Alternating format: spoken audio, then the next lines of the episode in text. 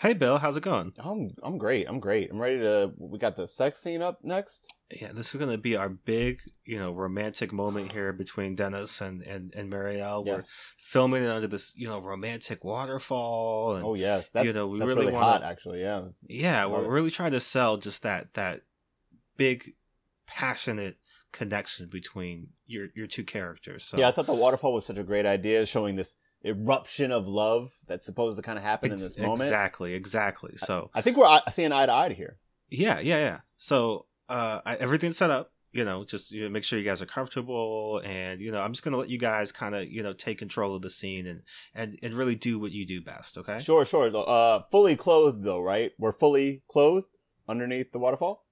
Sure. Yeah. Again, if that's if that makes you guys comfortable, you know, you can keep keep all the clothes on. We can get more clothes if you if you want. I think clothes. that's actually great. Uh, Kathy, are you co- cool with just like all our clothes on?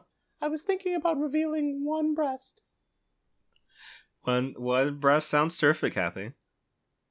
All right, we're gonna we're gonna head on the yeah. Let's get in the waterfall. All right. Uh, everybody ready? Cameras rolling and action. Mm. Oh, oh yes, yes, And and action. yes. Mm. Oh, What, B- Bill? Bill, can you hear me? We're, I, I called action. we are in the throes of passion here. How can Oh. you interrupt us in this tantric lovemaking we are in the midst of? Okay. It's just because you're not you're not moving, so I, I wasn't sure if, It's if tantric, Wes. There's no motion. I it's 1988. I don't know what tantric means. Can okay? Is so you just It's You don't- lovemaking. It's lovemaking. and you and you don't move. You just I am feeling the passion from Bill. I am giving Kathy all of my passion. I am. I'm full of passion right now. Okay. All right. Uh, well, uh, sorry to interrupt. I guess we'll we'll take it again. Everybody in position, and cameras rolling and action. Oh. Yes. Yes. Okay. Mm. wh- Can we can we cut again, Ooh, Kathy? yes, Kathy, yes. What? what? Kathy, you're you're making a a face that it's it's like you're surprised that this is happening. Is that I'm surprised we're still talking, Wes. I'm Uh, in the midst of passion here. You- you- okay? It just it it looks like something hurts and not in a good way. You know, I just wanted to. I I am working as hard as I can. There's a waterfall. I mean, what? Uh, Kathy, what do you think about taking a titty out? I told you I am prepared to to reveal one breast. What do you think about that? What do you think about that, Wes? If if she takes a titty out, what do you think about that? I mean, we we could we could always go for one titty. I am In prepared the Wes Craven to film. take one breast out Okay, under the well, waterfall. I think we've got one one titty in the budget. So uh, you better let's have go that titty ahead. in the budget. let's let's try it one more time. Let's uh, everybody in position and action. Oh. Mm. Oh yes. Mm. B- uh, Dennis, Dennis, take take my shirt. Yes. Only a part of your shirt. Ah. Okay, and cut. That's enough of that.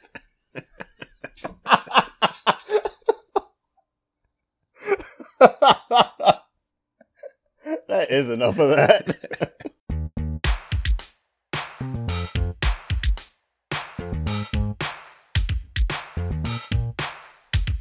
can't save us. We don't want to be saved. You can't save us. We don't want to be saved. You can't save us. We don't want to be saved. You can't save us. We don't want to be saved. You can't save us. We don't want to be saved. You can't save us. We don't want to be saved. You can't save us. We don't want to be saved. You can't save us. We don't want to be saved.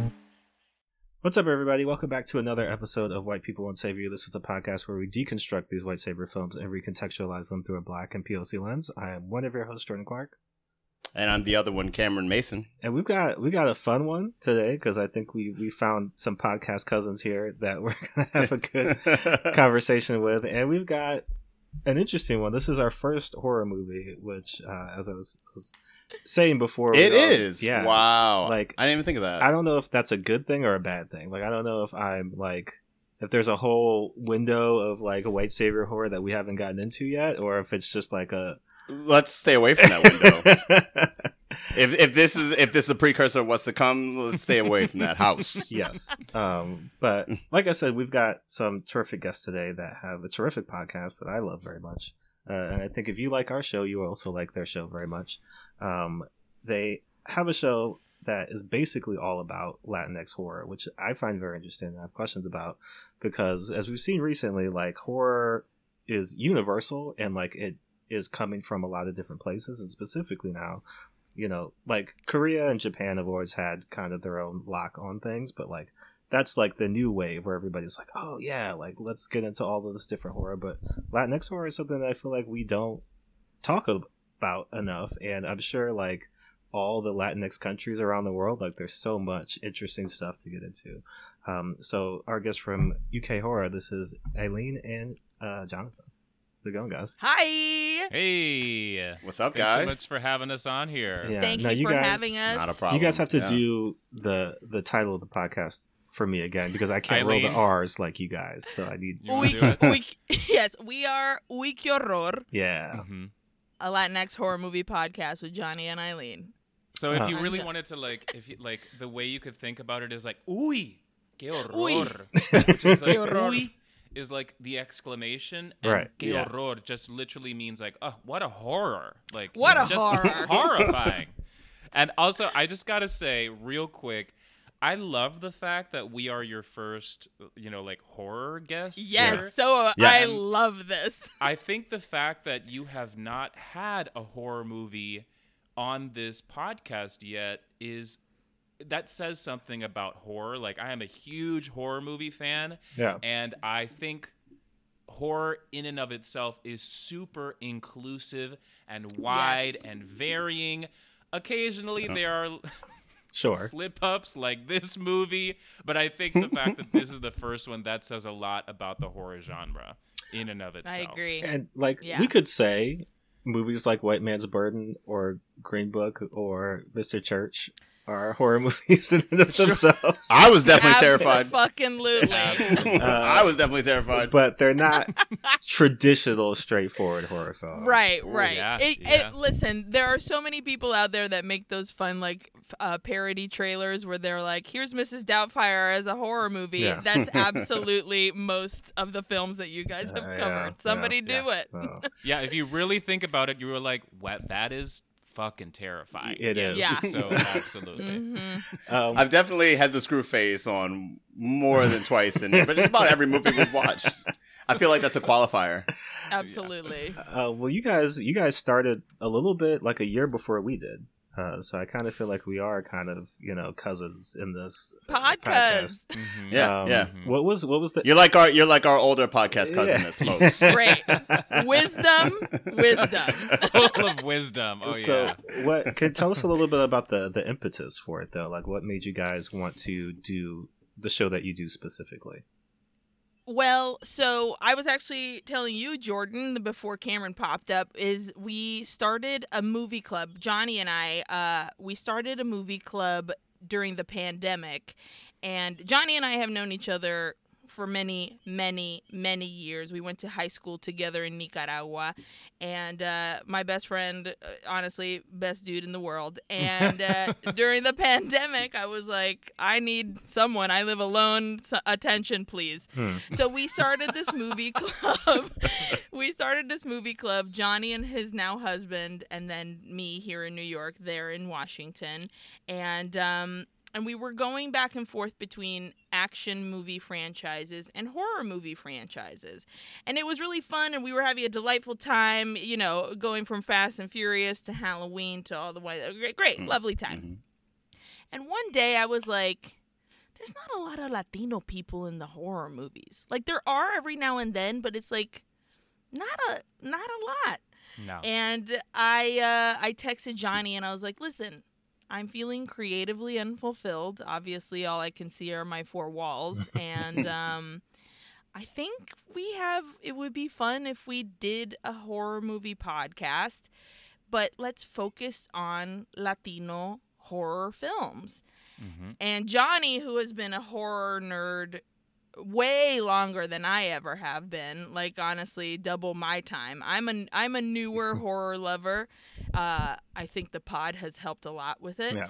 But sweet baby Jonny was the shepherd to lead me along the way, and and it was this really great opportunity for him and I to do something together and like explore our Latinidad and see what horror the all that like you said so many different countries had to offer us because we knew it couldn't just be a Mexico Right. there's so much Yeah. and uh and we knew there had to be there had to be stuff out there and, And there absolutely is. Like like Aileen said, I've been watching horror movies since I was a kid, but I would say that 90% of the films that we discover through Que Horror, I've never heard of.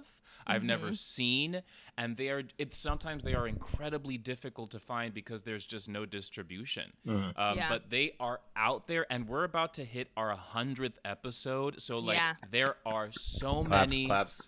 Thank you. fucking thank you so much. Yeah. But like so many movies out there that people don't know about, you know? So Yeah. this has been it's been even though, you know, like love horror, been watching it forever. I've, I've learned so much. It's very enlightening It really is. A- absolutely. And we've discovered, like, because our criteria for the pod is uh, either from a Latin American country, directed by a Latin American person, or starring a Latin American person.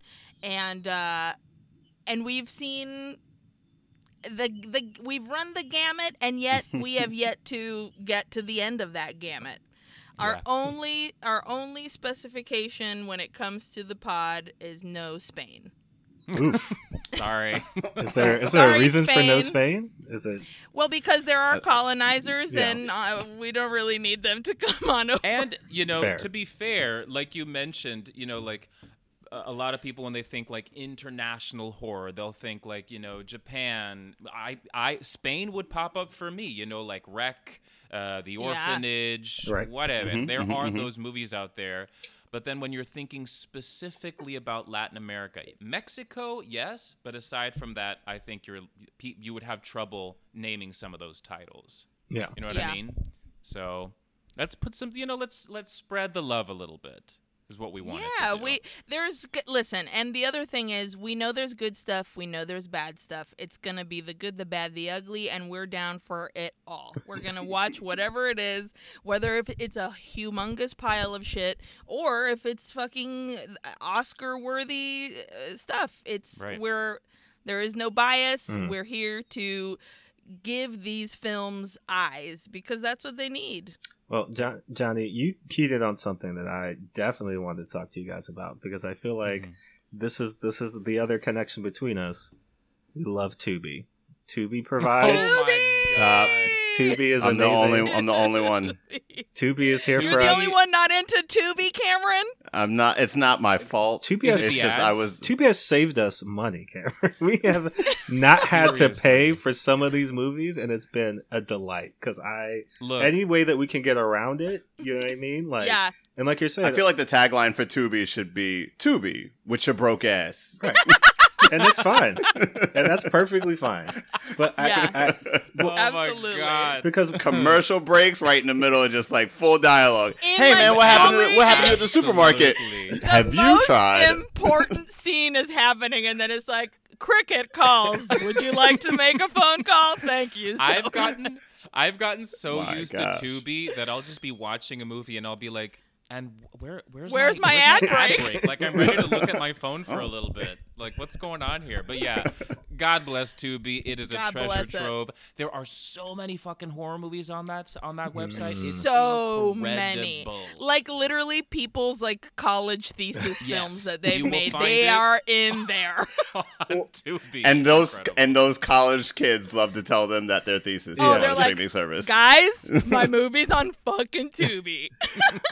Well, so the thing about the thing about Tubi too that I've noticed at least specifically is that Tubi is one of the only streaming services that like has categories specifically for people of color. Like they have really divvied those things up in a way that like Mhm. you know a lot of places are just like, hey, here's your you know your your Black History you know corner over here. Uh-huh. Like here, On fe- in February, they give you a, ca- a Yeah. section, Oh, yeah. and they're like, Yeah, and yeah. very specific films Right. because it's Black History Month or something like that. and that. the same thing, Latino Heritage Month, like all the things. Like here's your little slice of our streaming service. But Tubi's like, look, we got content. What do you want to watch?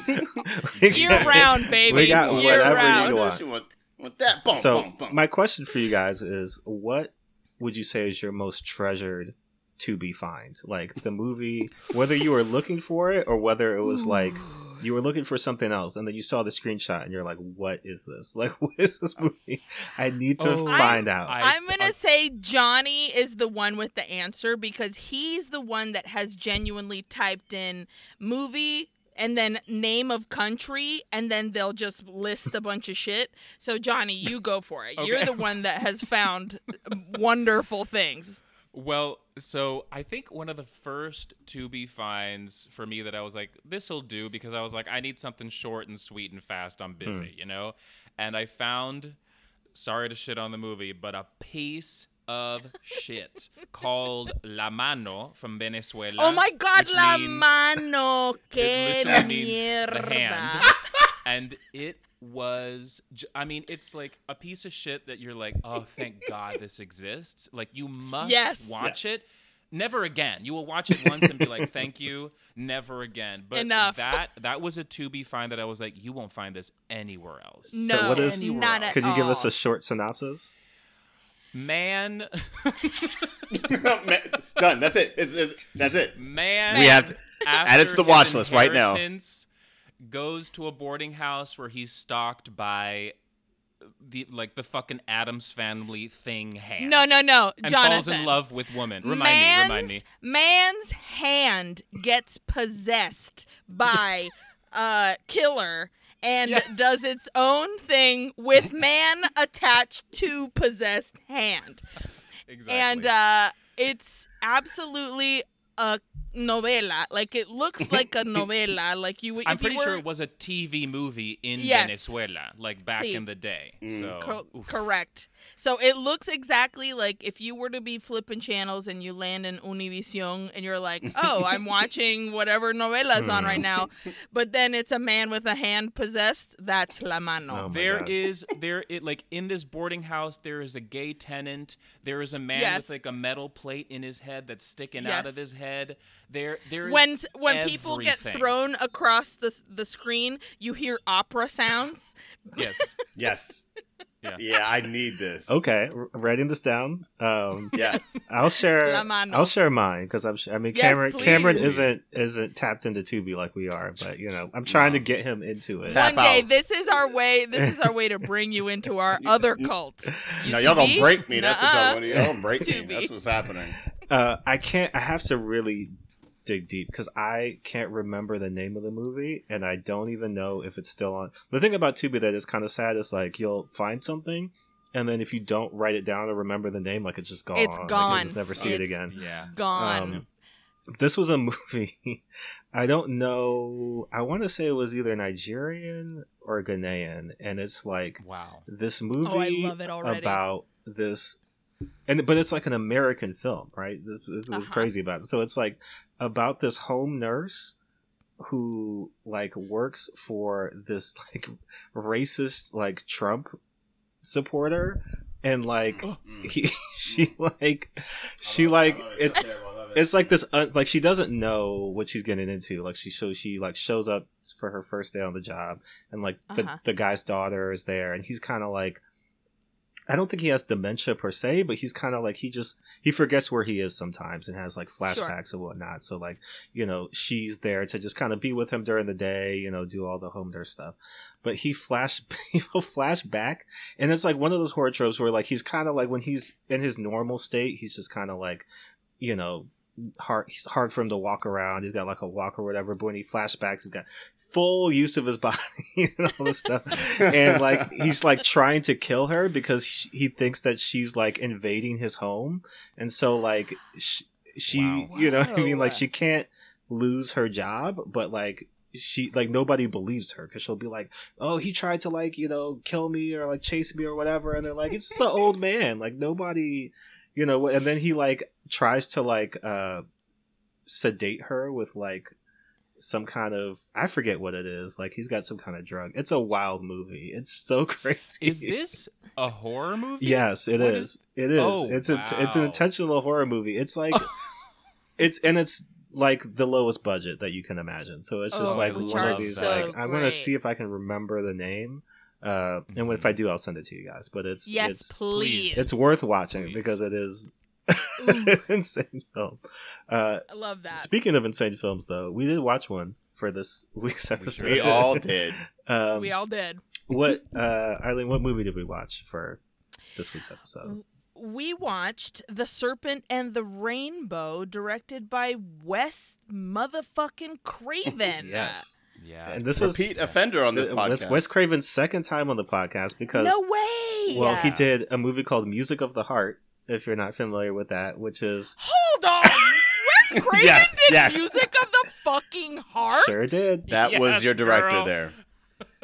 My mind is completely blown it was right now. he's made some odd decisions throughout his career Holy like Oh, that's fucking- amazing. shit. I Yeah. am so grateful to have seen Aileen's reaction to her brain exploding. On this podcast, on we broke this it here. Recording right I will never recover. Whoa. Okay. we were not prepared for that either we uh He managed to hide that from like all his cult fans because it's a Wow. garbage pile. mhm.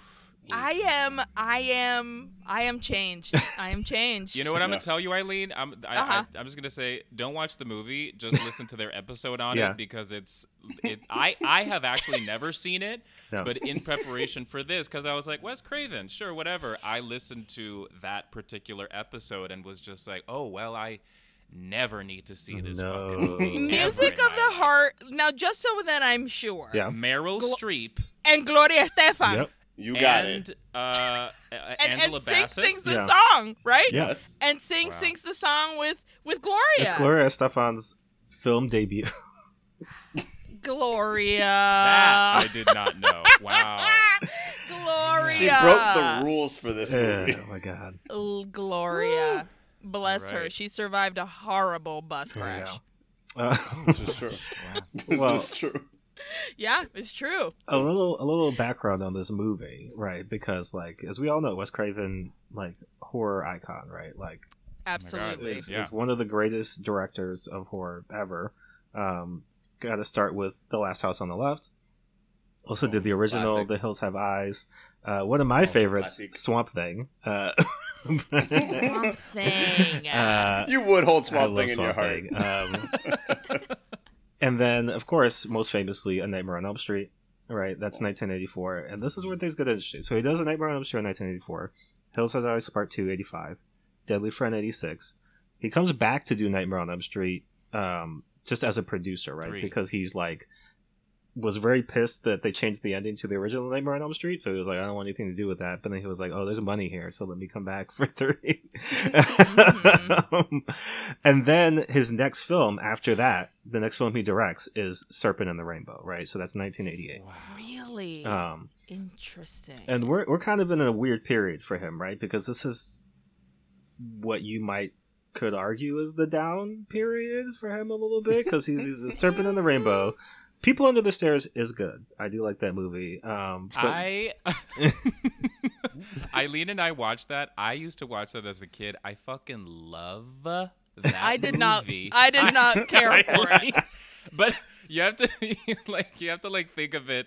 You know, like I saw it when I was a kid, so I was like, "This is fucking awesome." But Aileen Yeah. watched it, you know, like as a thirty-something-year-old Yeah. woman, and was like, "I will not have it." I mean, it's not a good movie, but it's a movie that No. I Yeah. enjoy. yeah. Uh, then he does. Wes Craven's New Nightmare, which confused the shit out of everybody. Uh, I Yep. love Jonny that loves movie that movie. much. Jonny loves it. I feel like Scream wouldn't exist without Wes Craven's Oh, New yeah. Nightmare. I love New Nightmare so much. But again, it's like nostalgia factor, you know what I mean? Yeah. I just love it. yeah. and then 1995, most infamously, A Vampire in Brooklyn. Hell yeah, there we go. We're in Which is- Brooklyn. I mean, I th- that's a good it's a good one. It's kind of a good movie. Yeah. I mean, I, can't shit remember on it. I grew up in I mean, I can. Brazil, and I remember one time coming home, and you know, still a kid, and I put on the TV, and we had HBO, which was a big deal, Mhm. and uh, and I remember seeing because Vampire in Brooklyn, Eddie Murphy, right? Mm-hmm. Mm-hmm. And I remember seeing Eddie Murphy and his fucking teeth and the way he spoke. And I, something happened within me that I was like, I don't understand what's going on with my body right now. and uh, it was a weird attraction, but at the same Oh, time, man. like repelling, which I think is very much the feeling of vampires in general. Like Yeah. you're like, how I'm Yeah. I'm you're alluring me, but at the same time I know you're dangerous. And uh and I remember there was some some very important moments in that viewing of like Some formative moments in Mm. there. yeah, just being like I am confused about stuff. well, Serpent in the Rainbow is based on a book, and not in the way that you would think, because it's a nonfiction book uh, Right. by ethnobotanist Wade Davis, who it's basically the same story as the movie, more or less, almost to Mhm. an alarming degree, where like he Wow. is a uh, ethnobotanist at Harvard and basically gets like conscripted by a pharmaceutical company and like kind of like a shady like just money donor who sent him to Haiti because there's been stories about people coming back from the dead, right? Most infamously the story of uh Clairvius Narcisse who like all of these stories are wild, right? So like there's there's varying degrees of like what happened, but Right. it more or less is the opening of this movie where he claims right that he was in a land dispute with his brother and his brother more or less did the same thing like blew the powder in his face and Uh-huh. like he was left Pocket sand. he, was, he was left paralyzed every time you- you blow it. Yeah, pocket sand. he was left like in this paralyzed state and pronounced dead. Like everybody thought he was dead because he wasn't moving. He was kind of very shallowly breathing, um, and so they buried him alive. And then a couple of days later, like he claims to have like cla- like clawed his way out of the grave, but um, his brother was waiting there and like turned him into a zombie more or less. And what that means in haitian culture more so than what we're used to in american culture is like you're kind of like somebody's undead slave right? Like they've kind of like sure. taken They your, keep your yeah they got your soul and like you basically work for them. So he claims that he was kept on a sugar plantation for like a decade and like made to work and like slowly weaned himself off of the toxin so that he was more or less immune to it and then like Uh-huh. escaped in the night and that's when they found him um and people were because he had been gone for like 10 15 years so people just thought he was dead and then he just showed up one day on like on his sister's doorstep and she was like where have you been like well i thought you were dead um Holy And he's shit. like, dude, I was a zombie in a plantation, man. For ten years. so that's that's Wow. the story on the low low. more or less. So you know, Wade Davis goes down there to investigate and get into all of this stuff, and like s- similar to the this is in the book. I'm not going to read the book, but uh, this from what I've gleaned from what people have said and like interviews that he's done. Like he um like went down ingratiated himself into kind of like the culture and like all the voodoo that was going on um fell in love with his contact there Oh, Uh, um Okay. but like found like found all the things so like the the main toxin that they say is like what does uh the zombification i guess let me look up the the exact It's like te- texto Yeah. Todrin. And like it's from a pufferfish, right? And they, they kind of found that like you know the pufferfish toxin can poison you in a way that basically leaves you immobilized. Um Mhm. and so like you know in haitian culture they've kind of taken that and mixed it with a couple of other poisons and other things to do like the zombie powder. And so like he brought that back to america and was like yo i figured it out. I got it.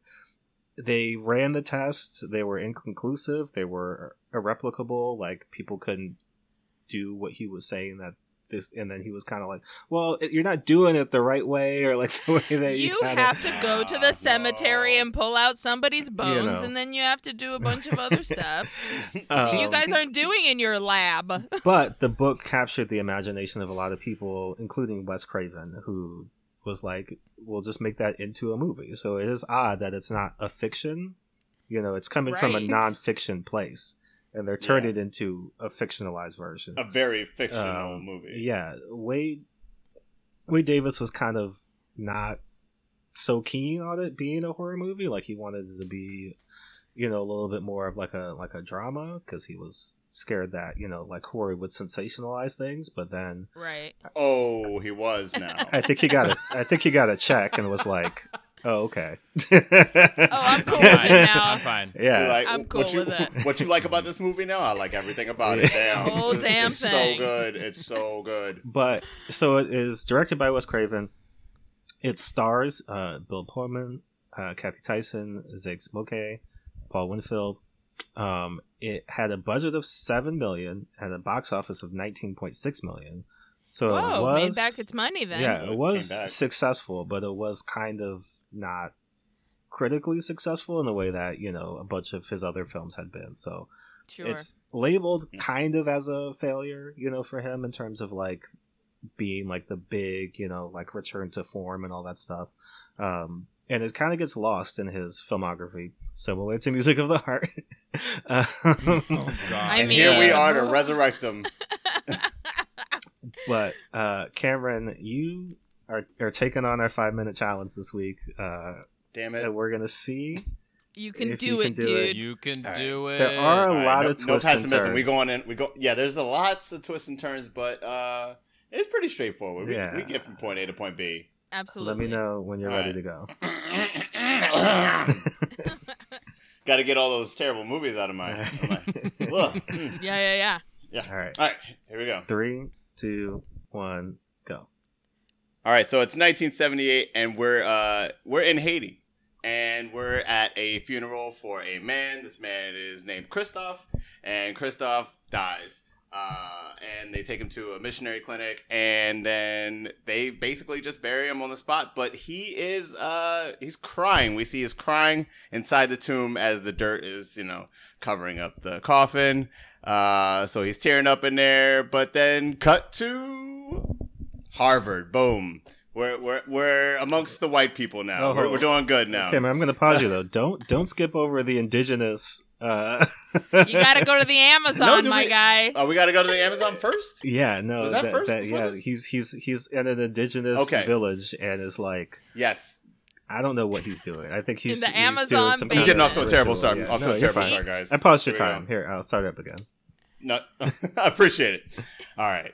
So we got uh, Dr. Dennis Allen, also a two-name doctor, uh, after Wade Davis, I'm assuming. Yeah. But Mm. yes, he he he's a teacher at Harvard, and he is in the Amazon rainforest studying all kinds of potions and herbs and things. And we've got a looks like a Amazonian tribal healer, kind of sitting across from him, asking him, "Hey, drink this potion.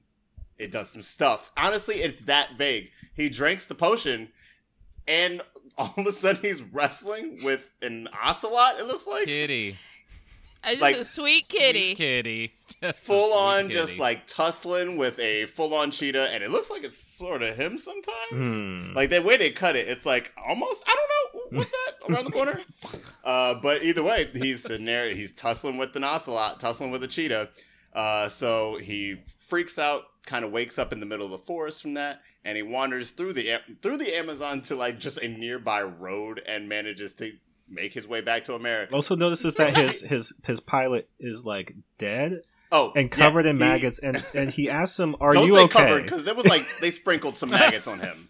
They sprinkled like two, three There was two, one going up the the top lip One and one up- coming down the bottom lip. and one was like hanging out in the nose, Of just the like a little bit. And he's like, "You Yeah. all right? You you good to fly?" No, kind of he dead. had a face Okay. of, he had a face with some maggots on it. He might have fell asleep in a bad meal. Who knows? We don't know. You but either way, Dennis Allen is like, I'm getting the fuck out of here. So he decides to head to a nearby road and I guess walk his way back to uh, Boston. So he makes it back to uh, Harvard, and uh, his his uh, constituents at Harvard, I guess his um, uh, who, who would you say that is? They're like, a pharmaceutical you mean- company, and like, Oh, I was gonna say Well, you we mean got- Alfred from Batman. well, yeah, well, we got yeah, straight up Alfred from wow. Batman, and uh, the head of the team from CSI. Yeah. Convinced him. Uh, they guess I guess they're like uh, a giant uh, ph- pharma company Yeah. that is coming to Harvard's campus to like. They want to know about this. They heard about this drug. It's in Haiti.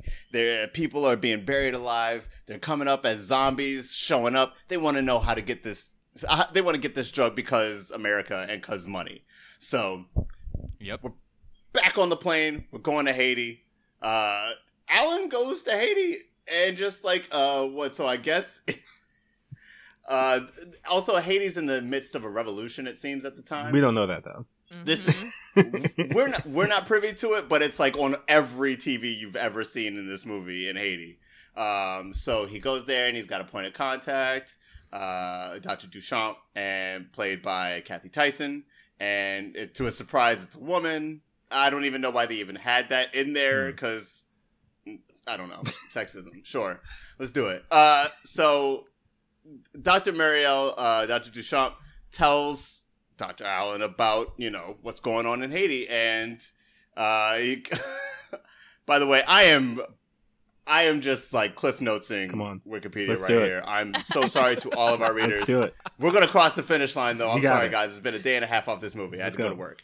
Uh, so, so yes. So, uh, Dr. Allen and Dr. Duchamp uh, kind of wander Haiti looking for, you know, basically this medicine, basically this powder, and they come across a guy. Um, his name is Mozart. Mozart Fucking says, Mozart. yeah, fucking Mozart knows says he knows about this potion. So he mixes up quick something for him real quick and gives it to a goat. Goat goes sleepy by. And Dr. Allen's like, I don't know about this, so I'm gonna do a little bit of inscription on the hoof of this goat. And he says, if you come back tomorrow and that goat is a zombie, then psh, you can have 500 bucks. Boom. Uh, so he comes back the next day, or well, we go to we go to a little dinner first, right? We go to dinner first Yeah. that night. We have a very fancy dinner and, sh- So- and a show, I think. Yes, dinner and a show provided by uh, Oof. what's his what is Wow. his name in this? Lucien? Yeah, um, Lucien, who is uh, Paul Winfield. You know, nice surprise there. Yeah. Uh, Mhm. Lucien Lucien throws a little dinner and uh, basically like a little fake voodoo show to whet Dr. Allen's appetite. I'm just gonna let you know So- we've, uh, we reached time, but uh, Yeah, it wasn't gonna happen for me. I knew it wasn't gonna happen for me, and that's okay. but you got That's keep okay. keep keep going, keep rolling. We're getting there. We're getting there. So uh, at this dinner, um, I guess Peytraud is there, Yeah. who is the creepy, basically the creepy Haitian man. The creepy Haitian. Uh, He's like the head of their secret police, you know, the Yes. government. Mm, Yeah. mhm. Yes. Yes. He's the head of their like mercenary secret police situation going on down in Haiti. Basically, like uh, keeping the revolution at bay. These guys. Mhm. Um, so at this dinner, uh, you know, Lucien and uh, Dr. Duchamp and Dr. Allen are enjoying this show, and then all of a sudden it goes a little, it goes a little askew, and uh, I guess the, the powder is blown in his face uh, Oh, in that party. I do, I Yeah, do, well, and do Dr. Duchamp that. too. Like they blow it in her face, and she's like controlled, you know, to do like a, So they- a so sexy they- dance for him.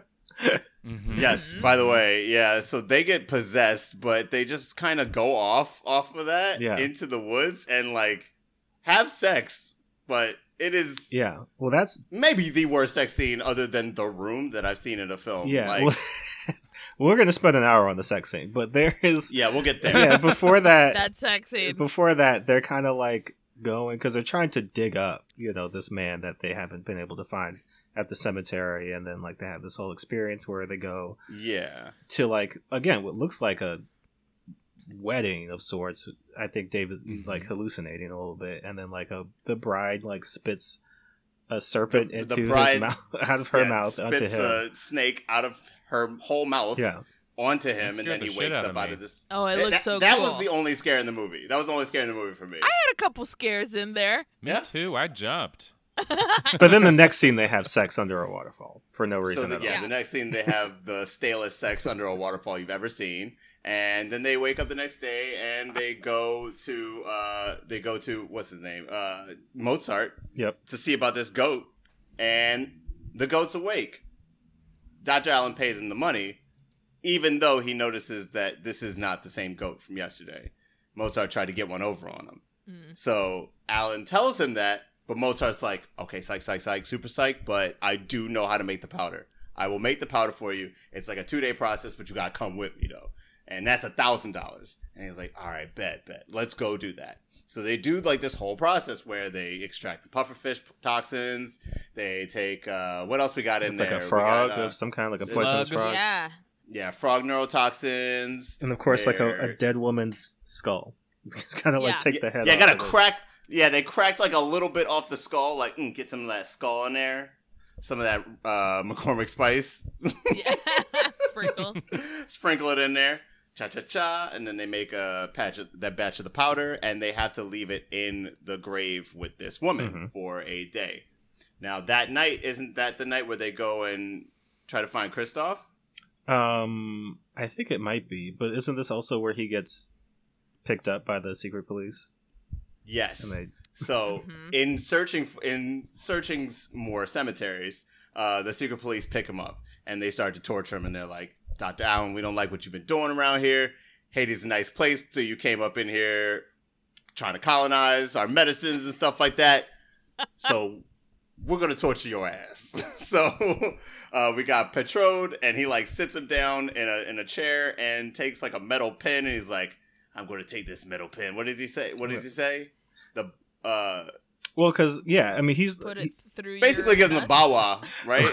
well, because Alan's like I I oh I like I'm over this. Just send me back to America. Like I'm not gonna do anything else. And he's like, it's too late for and that. Peytraud's like, I just want to "Nah, hear you scream. nah, and son." then he just starts screaming. I want to hear you scream. yeah, that's it. That's his little catchphrase. I want to hear you And scream. he's and like he not good enough. Benoit. And then he yeah like boom Nails Bam. his nuts to a chair. yeah. yeah, it's horrifying. But then but but Alan is is It's really gross. is quick to like assure us in the narration that like it was it was not fatal. It was No, not or- through no, no, the no. shaft. Or- it's He not is even that he said it in the narra- narration. He said it to somebody. yeah. He was like, "Oh, they didn't get my balls. I'm good. It was just yeah, the he skin." straight up is like, I'm fine, intact. That's what he just says. I, they left me intact. Just yeah. the scrotum. Just and the then he winked at her like three it. times. We got He was like, "If you know what I mean, just the, Wink, just wink, the scrotum wink, wink. skin. We Do good." you need me to show you it? Because I will. I've done a lot of crazy things since I've been in Hades. Uh, so yeah, so they go back to find this powder. Uh, well, he escapes. He escapes the trap and uh, basically kind of like runs down into Peytraud's like den.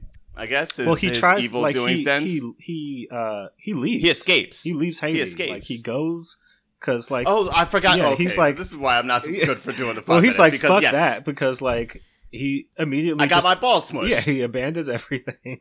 yeah. he- so he he, takes- leaves and goes back to Boston. Yeah, Mozart get beats him on the plane, as in like I, Mozart's doing some like Mission Impossible shit because I don't know if he actually Yeah. Yeah. works for the airport or just But he got had a a uniform. uniform. He got the uniform, so he was doing that much at least. yeah because he was and like he, what he said, uh, I'll uh, I'll take your watch, yeah he takes his watch uh, I'll take your watch in uh, exchange for the for yeah the the powder. because then Ala goes back and he gives you know his people the powder and he's having a fancy dinner um, at the house and Cameron do you remember what happens to the wife of one of Yes, the I do yeah. remember what happens to the wife. So the wife at the um at the dinner, they're just having a peaceful dinner, and all of a sudden she just picks up her knife and lunges across the table at Alan, and literally gets a good, almost gets a good swipe at him. Yeah. The literally the, ta- the table has to subdue her, and Peytraud's voice Uh, comes from her as and Peytraud voice comes out of her uh, saying that he ain't he ain't done. And he's like, I guess I'm got to go back to Hades. So that's when he goes back, and uh, Lucien picks him up at the airport because he's like actually a double agent. Like he's not working for Peytraud, but then it's I'm not working for Peytraud, but I'm also doing my own thing. But also- and I don't know what my own thing is. double twist. I'm a zombie. And Psych, psych, super psych. Yeah, yeah, yeah. Uh, and he tries to kill it, but that's yeah, that's when. Well, because then I think this is the part where they go to just some like random beach home. Uh, Yeah, that's not clear That to me. That Duchamp part's not clear to me when they go back. and they're like, That's that's after he gets uh, stabbed in the balls because he's "Oh, like okay." Marielle Oh, has been taking there. care of me, Yeah. and I have been thrilled to have her here. I don't know why he's British. I've I've been thrilled to lay under her malaria net. yeah, that's That's nice. that's why he's he's letting us know that he's intact because he's like, look, guys, yeah, I'm still fucking. We good. we intact. Um, We getting it popping under the malaria net. but then yeah, then he gets uh he goes to to save Duchamp because she's been kidnapped by Patrode. but Cameron. oh yeah, they all bust in. Yeah, Yeah, what's- the- what's- the secret police? What is what is giving him the cover to break into Patrode's secret lair? Is it I don't know political revolution? It- political revolution just busts literally just busts out at the worst time. Like literally, they're busting into the beach house, and The it's like- president says, "I'm gonna go," and then the entire island of Haiti is like, "Woo!" party. Oh, let's get it popping. So everyone's going crazy, and literally, uh, what Alan has been taken now to Duchamp's or uh, Petro's like den, Yeah, where uh, he's basically keeping all the the pot jars that Mhm. are keeping all the souls of everybody he possesses down there. So they have a fight. They fight it out. There's a chair that tries to chase down Dr. Allen because of voodoo. it's the same chair Uh, that he got his nuts smashed in, so It- it's it's the now torture possessed. chair. it's not done with him. It- it's like remember me, dog. and literally, uh, uh, Peytraud is subdued by said chair. Alan knocks him back into that thing with the power. By the way, the power of the cheetah yeah, yeah, that uh, we met earlier.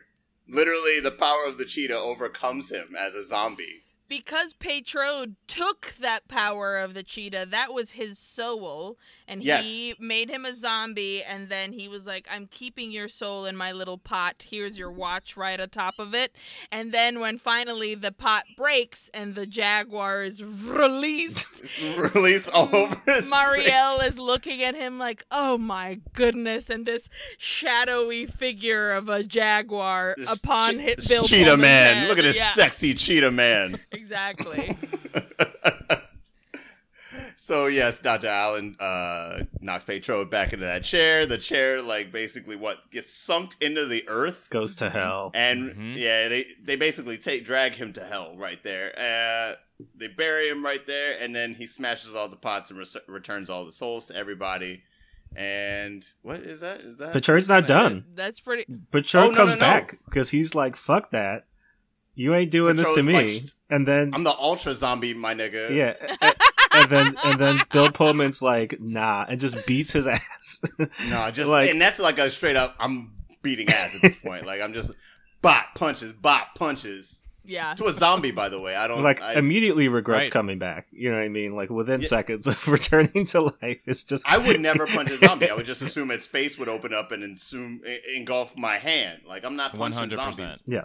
Totally. But Bill Pullman is uh he is a swarthy, intoxicated white man. Cheetah man. and he's a cheetah man, and he is cheetah able to he is Yeah. able to make this happen. And then yeah, that's pretty much Serpent in the Rainbow as far as I remember. It's been a Marielle. day and a Marielle half. tells us that the nightmare is over. And then, Oh yes, uh, Oh, no. Marielle tells us the nightmare and they over. walk into the streets of Haiti as everybody celebrates their shitty uh, dictator abandoning them, and they're pull down the big poster of him and his dad, and they drink a Oh, bunch yeah. of drinks on the streets. And then there's a freeze frame and Oh, a yeah. Lovely a piece of frame. text that says the drug they were trying to find actually isn't very good and is still under construction.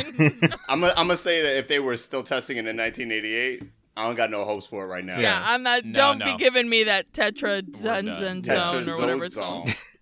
Yeah. Well, I was actually so so grateful for the freeze frame because I was I was like 95% sure I was like please don't put him on your shoulders. I was like if the end of this Oh. movie Oh, oh. is them like lifting Little Haitian up kids. in the air, I was Yeah. like, please just don't let this happen. Freeze frame, thank God. Yeah. Okay, Yes. good. We're Yeah. good. Hug We're hug your lady and let's tell go. us the Mhm. tell us the future of drugs. Yeah. I mean, this movie came out in 1988. I feel like they missed an opportunity. The Thriller did the whole like, Mhm. I'm still a zombie. Come on. We could have come on sequel. Mm. You're missing Totally. opportunities all over Well, the place. Anyway, look. that's what I remembered of the Serpent in the Rainbow. That was Great job. hilarious. uh, before we get any further, let's just hey, because there's Love it. there's so much to talk about with this. Movie. there is a lot to talk about. What I didn't remember is more interesting than what I did remember, Yes. guys. So let's get into well, it. Well, so I, I like what a strange film. For one. Yes. But for two, so we've got different categories of white sabers that we kind of go through, where they're either like the, you know, like the high and mighty white savior that comes in to like right the wrong and the injustice. Uh, there's the teacher white saviors, you know, who kind of like pull pull the inner city youth up, or the um the coach or like sports white savior that teaches them life lessons through sports and athletics. And then we've got what I Mhm. think Bill Pullman represents, which is the reluctant white savior, which is just like, I guess. Sure. This is like yeah. within like my own desires. Like I'm already doing this, and I guess a partial benefit of me doing what I'm doing is like helping black or minority people. So like, I, it's not really like me deviating. Not even really, But- though. but- is he? He's well because that's the thing though it's like his sole desire is to get like Get whatever get whatever the poison is like Get the at- powder. at, no point this is what's so bizarre about this political revolution at the end it's like at no point is he even interested in that he never has a conversation about that he i don't even think he knows it's happening until he goes He back. doesn't even go. Oh, Yeah. revolution! you know Absolutely. It's in the air. so like it's it's so weird that that is not only like the like whole ending sequence of the movie where like this just breaks out almost out of nowhere and it's like suddenly a big plot point but like when you think about him as the hero of the film all he really wants to do is go to this country take like their native like medicine and practices bring it back to america and sell it to a corporation for And- money Psst, to big fucking pharma. Yeah. Like, he's To going big there pharma. to make money for big pharma. And even there's even a moment where he kind of like explains to Mozart like, "Oh, this is what I'm actually doing. Yeah. This is what I'm going to do. I, I want and your he medicine." says to Mozart, I'll make sure that the entire world knows your name. Your name. And the minute he said that, I was like, Mozart, you're going to be waiting for a long Mhm. fucking Oh, time, but this was that scene was like the most revealing because like he's kind of you know at this point Bill Pullman is kind of freaking out. He's having visions. There's Yep. a lot of shit going on, and Mozart, who seems to be a lovely guy, is like, oh. Oh, like so people are gonna know who I am. And Bill Pullman, when he says that line that Aileen said, that like everybody's gonna know who you are, he's laughing, and I was like, Yeah. "You are full of shit." and Full like of the thing- shit. it's almost worse because like listen bill pullman love Right. spaceballs i mean what a charming guy Yeah. Yeah. but it's Very like, it's handsome in this movie, too. so handsome Sure, this like sure. young 20 something bill pullman i was like oh what a delight to look at Look at that floppy was- hair. Look exactly. it's like it's the floppy kind of like inoffensive like, "Oh, look at this dude. He's fine." Yeah. Like how could he mean any harm? He's so charming. He's kind of dim-witted like, "Ah, don't don't don't you don't even have to pay attention to him. He doesn't even know what's going on down here." But that's why like his character is so insidious. right? you're Mhm. just like, ooh, Yeah. this fucking guy Yeah. is literally laughing in Mozart's face. Like, yeah, everybody's gonna know who you are. Yeah. Lying to him. for sure Oof. And, like, that couldn't- that was that was tough. like he couldn't wait to get out of Haiti. Like he I was mean, not. the minute the minute he got put in that chair, he was like, "I'll go, dude, dude, I'll Yeah, fucking like, go. I don't, don't- I don't about care it. about this I'll at get all." out. I'll hop on that plane. Dang, and put me on the plane already. Jeez. Yeah. but then he comes Yeah. back for Marielle, like specifically. At least that's what the movie is telling us. That like he. This is what I was gonna You know. say. Even though Yeah, he where I'm a is the confused. the reluctant white savior, I think his like pro- the way the story is propelled is through this connection with Marielle. We're Yes. trying to have him. So like technically, he's saving her Specifically, like it's Mm. specifically you know what i mean he's like great if i get a powder out of this fantastic but also this is my new lady that i'm fucking Yeah. on this island and i don't want her to be tortured by the fucking military police you know what i mean and it's this it's this to me i mean i know this comes later in the pod but i was like make this woman the lead hmm have Totally. this have Yeah. this woman who's trying to fix first of all let's bring in this dang uh the actual uh, information about this island because i think also unfortunately wes craven whoever wrote the script they were like people know about haiti people know what's going Oh. on Or Because were they, they like people by- don't give a shit? or they don't give a shit. They they assumed they assumed that the audience would understand what I'm so sorry because I I wrote it down because I was like.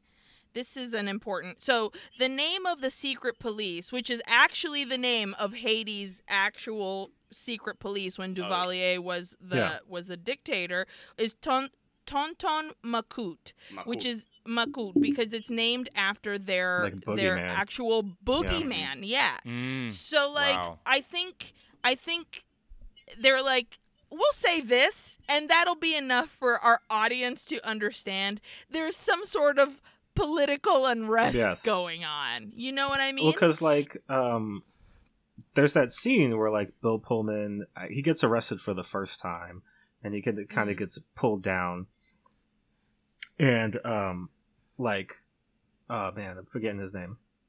Wait a minute. Uh, Lucien? yeah. Well, no, p- like Peytraud is like No, Petro. he's talking Uh-huh. to him, and he's just kind of like you know. It's a delicate time here in Haiti, and like you know, we don't need white people coming in and interfering because like we're not going back to slavery and like all of that other stuff. So like you can just get the fuck out of Haiti, you know, more or less, because Right. like I'm in charge Mhm. And I don't need you meddling in my business. You know what I mean? And it's supposed to be, I think, a moment where you're like, oh, like something might be going on here. Because the thing that's never clear, right? They don't give you any sense that like Peytraud is not in charge. Like they they say it, they kind of frame it in a way where like you think, is Peytraud running Haiti? Like is he? Maybe not the president, right, is but like this the, the I'm telling you, okay. Uh, On Uy Que Horror, I'm gonna say in like the majority of our episodes, we'll be like, we are fucking dodos. Like we, yeah, like idiots, sometimes, fully sometimes idiots. movies like just go right over our heads. But there was a moment where I was watching this actor, uh, Petro. Is that was it? That Yeah. was the character's Yeah. name. Mhm. Who, by the way, did a fantastic job. He was Mhm. very. Yeah, he was oh, a yeah. Great. The performances great were villain. all solid. But I was like, is wait, I was like, is he the dictator? I'm not quite sure what's happening here. But yep, it was it was like they have i feel like they actually do have an interesting story here because horror is political in a way that doesn't have to like bash you in the head or like Yep. punch you in the mm-hmm. face with Right. it. But here, like you've you're, you're you've got a zombie movie, and you're talking about like how insidious that like even this Haitian dictator, like how it's just kind of like going through the system here and affecting the people of Haiti.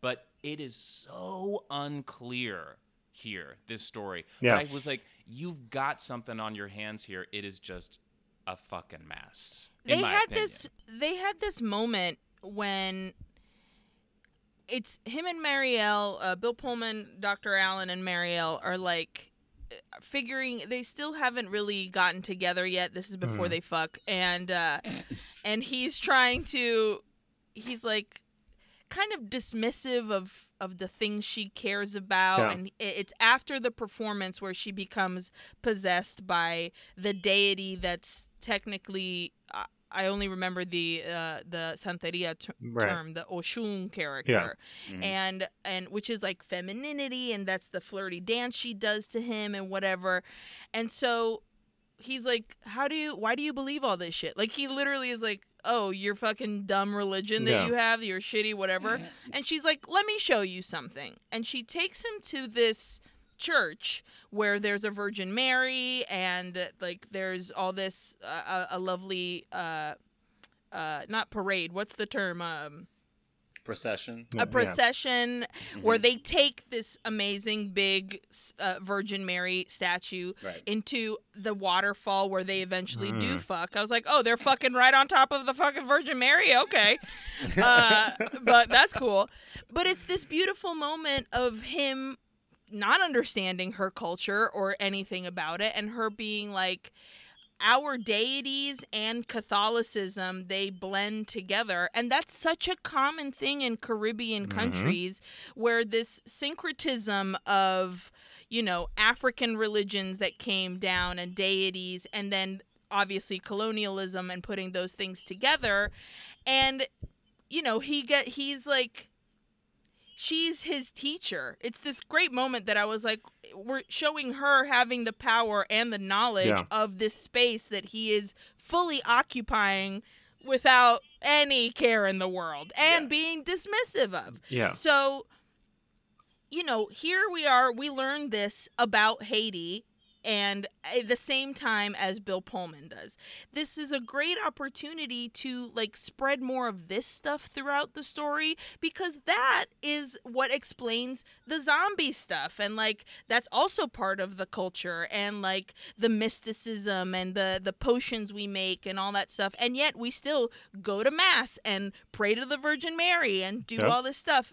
It's it's a it was a good uh opposite of white savior moment of like oh we're actually building a base for where this story lives and then it's kind of like eh okay whatever Yeah. you know It's like the one scene. Yeah, mario should have just been And like, you don't even go here. basically, right? Like, you're not from here. Why are you Yeah. telling me what I do and why that's dumb? Um, Yeah. Let uh, before we get too far, Uh, because I do want to talk about a lot of the more serious stuff. But like, let's talk about the sexy, right? Because like, yes Great. Yeah.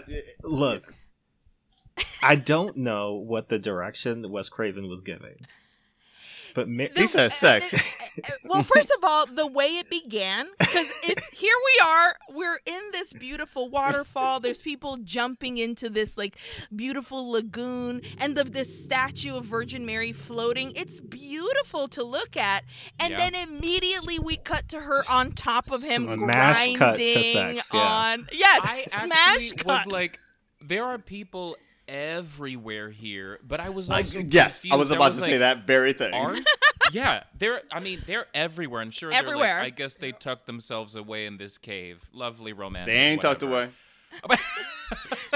They right there. They, they see it all. back. oh, they were like, "What's going on?" Ooh. I was like, I was like, this? are we really? Is this really? Oh, oh, we are actually gonna have sex in this cave right now.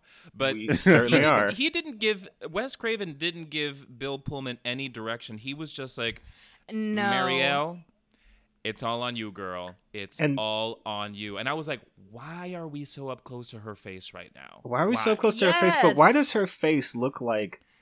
Why does it look like that? Yeah, I was like, either either either she has never had sex before, and oh it's my like, god. oh, that's what this is, or she Yeah. has had sex before, and it's like, this is going horribly wrong. Horribly. Yeah, she, she looked Well, at him. I she was like, "Ew, I'm fucking you. Why am I fucking Oh, you man. though?" She had like, she had been, you know, possessed before in the movie. I honestly had a moment here Me where I too. was like, is this possession? yes, There were Is so many moments where I wanted this amazing deity to take over her body and like fuck this white boy senseless. Like, Right. let me show you the power that I have, and it's such a disappointment. The, the power Oh, of the zombie punani. yeah. because she Yeah. Mhm. sh- there's it's like slow motion on her face like that's how the scene ends and it's just like uh, it's It's ooh, so awkward. she looks confused and maybe shocked Yeah. to be where she is It, she's it's almost like she's ro- like her she goes to throw her head back in like orgasmic I guess so. ecstasy apparently and uh but really it just looks like she's being like oh jesus how long is this gonna was take it's like she threw Yeah. it back in passion and then was like, oh, damn, I'm oh getting sick. fucking Oh, hey this fucking guy I mean, Yeah, 'cause, like, Aileen, it's- I think I think you nailed it. Um, no pun intended, but like I think that's exactly what it was. That's why her He's face intact. was so just like she was just like, okay, Wes, like, are we done rolling? Yeah. We're Are done we here. Done? It's I- so- you can see it in her face. You can see it. yeah yeah It's so strange. It's just so strange how it evolves too, because they're both fully clothed. By the way, Yeah. they're both Yes. Entirely clothed the entire time, except for but, like. then, but no what the- she's like they're like you got to take your clothes off yeah, you got to get see one- you got to the see some titty and it's obviously not her, Not her. titties Yeah. It's Yeah. so not her titties. it's so not out. her titties Yeah. sweet And- baby And they girl. and they also show you the shot like it's like and here we go there it Yeah.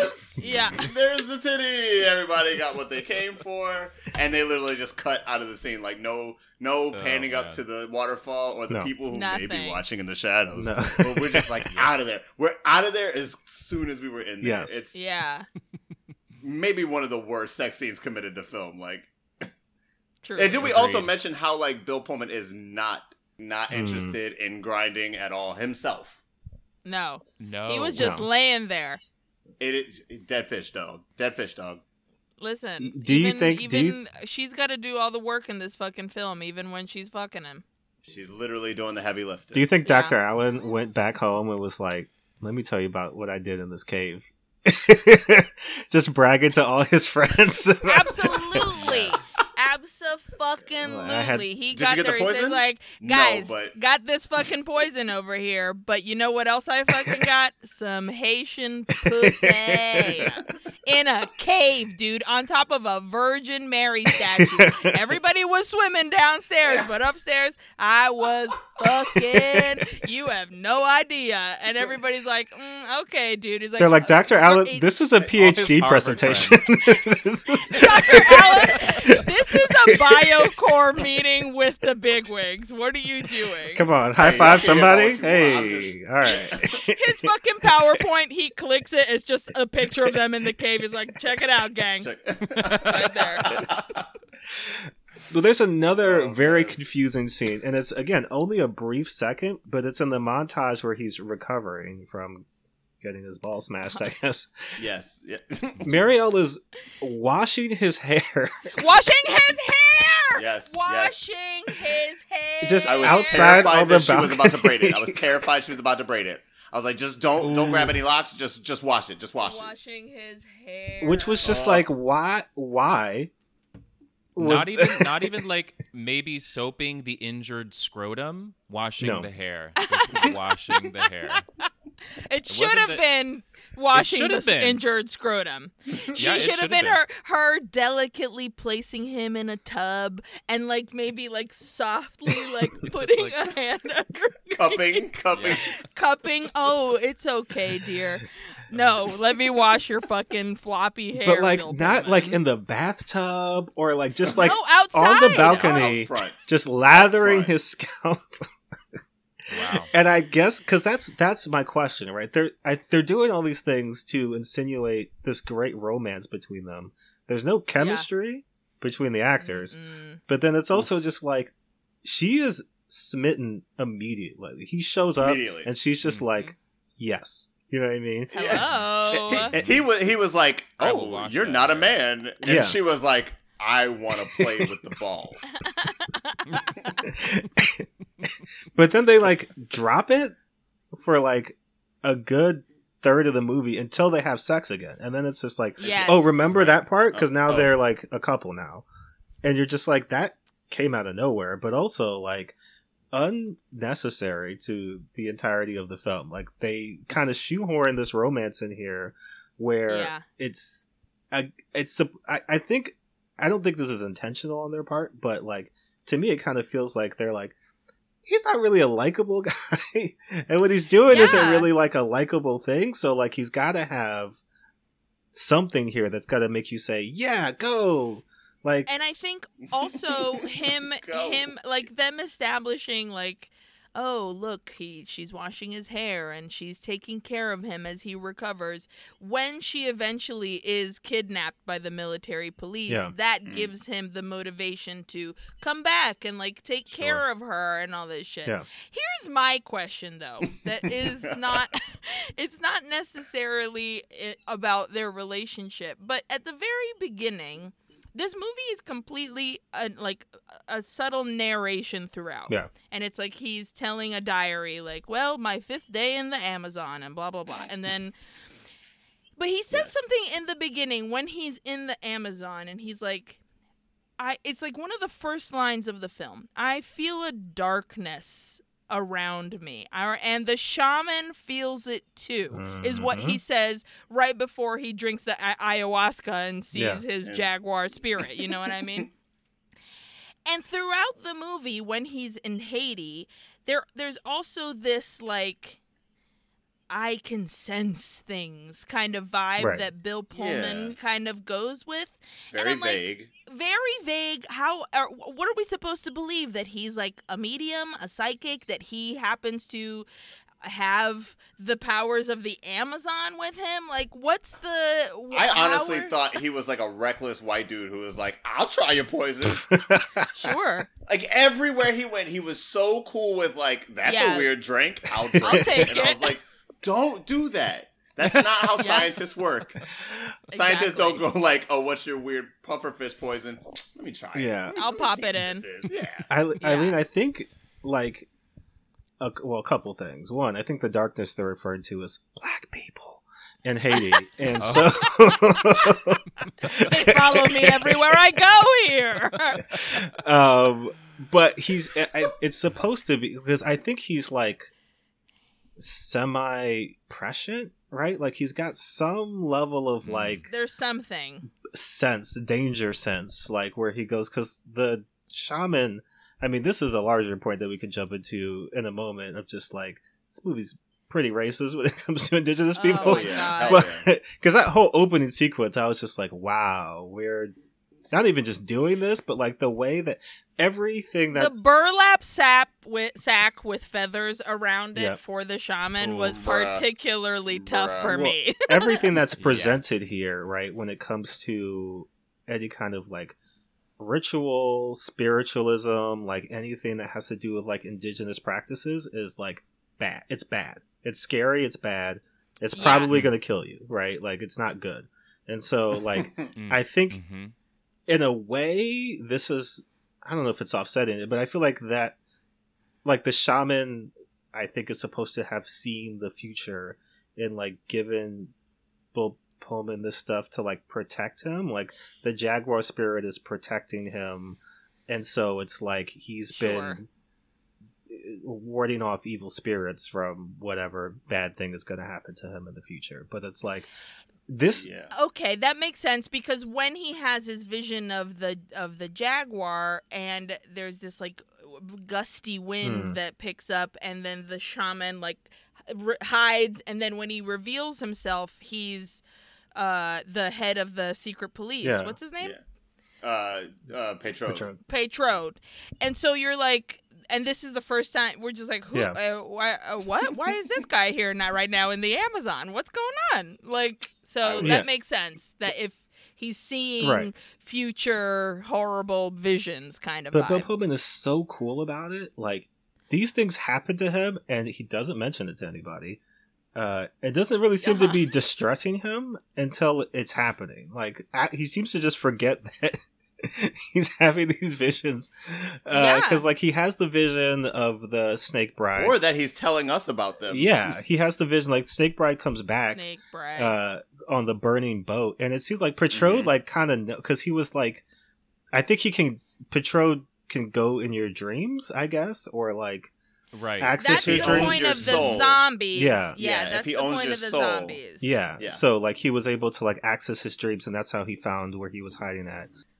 It's interesting to me in general, right, how this movie treats all indigenous people because right, like it's kind of like not Mhm. really Speak on it. doing Yep. anything Yep. that's like all voodoo is bad right like that's what the movie tells us like voodoo as as a whole is bad Mm. it's like every, everybody who does it is bad Mhm. its effects are bad there's nothing good that voodoo can do right like the way that the harvard scientists pharmaceutical people kind of speak about it is like well this is like primitive mumbo jumbo that these people believe in and it's not real and like you shouldn't really give any credence to it but like maybe the the poison that they have is good for us you know what i mean so like get that part of it but like we don't really care about any of like the anthropological or like Yeah, societal else. you know things Right. of it but the movie also doesn't care because we never learn about voodoo in any way. We never learn about haiti in any way. We never learn about zombies in any way. We never learn about like we never meet Yeah, it's never explained how zombies are connected to voodoo.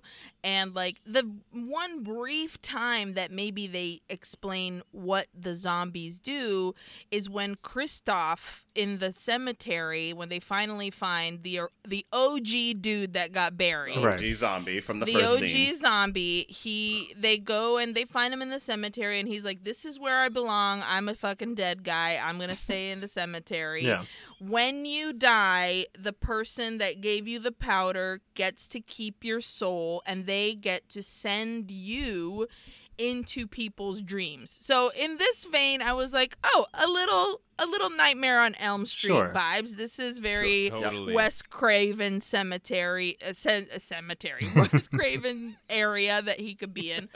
Cemetery, why not? And yeah, um, why not? sure. So like, but it, again, there's never, there's never a space of exposition that just like just give us a chunk mm-hmm. just a place where somebody's like, okay, welcome to Haiti. This is what we do here, and this is our religion, and voodoo is very popular. It actually isn't bad, it's just the practices we have. And uh, one of the things is zombieism. You may have heard it. It is not the uh, uh, Romero type that you think of. It's Yeah. a different type of zombie. Like all you you just need to find a way that isn't so sprinkled around this movie because Right. I think they sprinkle it too much and that way as an audience member you don't remember you're like huh Wh- whose pot has whose soul where you know it's too much I get I get that in like, you know, granted this is 88, so they're like how do we make this movie accessible? Let's send floppy-haired Bill Pullman Hmm. to Haiti, you know? yeah and you know like aileen said and also not to kind of jump ahead but if you really think about it like if you want to clarify this story cut the bill pullman mm-hmm. character completely yes and like we don't even need anybody coming from the United States of Yep. America to- to, to, figure not. anything out. I would love to hear Marielle. St- she works. She works at a freaking hospital, right? Yeah. Isn't that what's going on? at a on? in this mental movie? asylum that's so great Right. that's a perfect like- place to do a horror movie in haiti absolutely like a, a deepening because she is you know she's like i loved that sequence that aileen mentioned where Mhm. she's like because you know bill pullman's all like oh what's your you fucking believe in this shit and she's like very sensibly explains to him yeah i fucking do Yeah. actually by the way Yeah. I would be f- so happy to see a movie where the Bill Pullman character doesn't even exist. We don't even need him, and it's an exploration of like Mary uh, Marielle. Is that her name? Marielle, Yeah. yeah. yes. of her like deepening her knowledge and her roots in this in this movie in Mhm. this you know what could be like an actually scary interesting movie and having Bill Pullman be the person that is in who is uh, in the presence of this like political unrest and all this stuff makes the country look uh evil and bad Mhm. and like uh, Mhm. uh, careless and in the point of view that oh this stranger has come in and and he's landed in our space he doesn't know any of our customs he doesn't know any of the things that we do in our regular life and now he's witnessing a troubling time and that's just going to make us look even worse if you Yeah. had put somebody that is from Haiti if you see somebody who has lived the experience of because dictatorship isn't just the one day that Bill Mhm. Pullman is there. That dictatorship has been there for fucking years. So having the point of view have been from somebody that is Haitian would have been so much more powerful, and that shit would have landed so much stronger. For sure. Rather than like, oh, I my balls got smashed in a fucking chair. Wham. Well, a, a few things. I mean, one, I'm sure we've all seen this. It's very interesting to me how, like, indigenous rituals are always perceived to be evil or like dangerous or like othered. But like Yeah. pagan rituals, like, oh, you're just quirky, right? Like Alan Moore is just like a quirky like wizard who like writes comics and like nobody's nobody's concerned about him, you know, practicing Yeah. magic and like Same- doing stuff. Same with Del Close, the d- guy who invented fucking UCB Yeah. and fucking uh, that improv form. He was a total witchy witch witch, and everybody's like, "Ah, but you gave us the pattern game. What about his witch shit, yeah, homie?" like all of that's fun, but like somebody tells you they do voodoo, and you're like, whoa, wait a minute, oh, that's uh, Hold different. on. I don't know if I want to, you know, get with that. And so like, hate Right. Haiti in this movie is there's a lot of drumming. There's a lot of uh Yes. like very menacing drumming happening. Menacing drumming. That's, that's the This score is- for this movie. this is a big problem that I have when uh these like Caribbean or Latin American countries are portrayed through the lens of an American director Oh, is yeah. that everybody's always fucking dancing. There's always going to be somebody dancing somewhere in a corner somewhere. Oh, mira, they're so happy to be in the land that they're from. they must dance. And it's always some sort of conga, some sort of Yeah. uh, uh, percussion of Yeah. some, Some sort. djembe going on So- in there. algo. It's it's always that. It's like, listen, s- us- this is why there is this generalized vision of what Latinos and Caribbean people are. Because guess what? The goth Latinos and Caribbeans aren't like salsaing down the streets, my guy. So But it's like, I mean, I think because it's like in a lot of those countries, one, and this is kind of antithetical to what it is here in America, like there are just yeah, like people. There's musicians, there's people playing, you know, in the streets, and like there, there's music that you can listen to as you kind of walk around, but it's not uh, menacing. Again, it's it's either celebratory or it's just like yeah, like like people are out, they're having a party, they're having you know letting off some steam, doing some stuff. So like that's just a normal Mhm. thing that people do, but then also like the way that just life, like everyday life is portrayed specifically in, in this movie in Haiti because like they don't meet any I would say any good Haitian people. Like Marielle is the good one. Mozart is kind of like yeah, questionable. You know what I mean? runs a one's a a- cock a cock he's a fight place. He's got like Mhm. maybe ladies of the night because he even goes up to Mhm. Marielle is like, "You looking for a job, honey? You look real good." Yeah. kind of vibe. Like Lucien is in cahoots with the military people. Like everybody he meets besides Marielle is not totally bad, Right. but definitely has some Has shady attachments. Ulterior motives. Yes. Right. The only Yeah. person who might be construed as like good or sympathetic is Christophe, who is a zombie and Sure. uh, is like a, But he has zombies. though, Right. so- and so he's kind of he's already kind of bad, you know, because he's an undead person. But it's like Right. there's not any semblance of like, oh Haiti, like let's get to know the country, let's get to know the people, like let's kind of integrate what they do as just like part of the the film itself. It's more like this is background. And like Yeah. background to add like a sense of unease and like menace and like you know because it's very much so just like we see in a lot of these movies as well like a white person goes to unfamiliar country and like everything automatically like the only thing they didn't do is have Bill Pullman eat something and be like ew or like what Oh my god! Yeah. Yeah. I was what kind of gross thing is this you know like But that's because he's been throwing everything down his gullet since That's the true, beginning. yeah. He's in the Amazon. He's like ayahuasca. Thanks. This uh, weird powder. I'll throw it in my beer. I'll drink that too, motherfucker. What?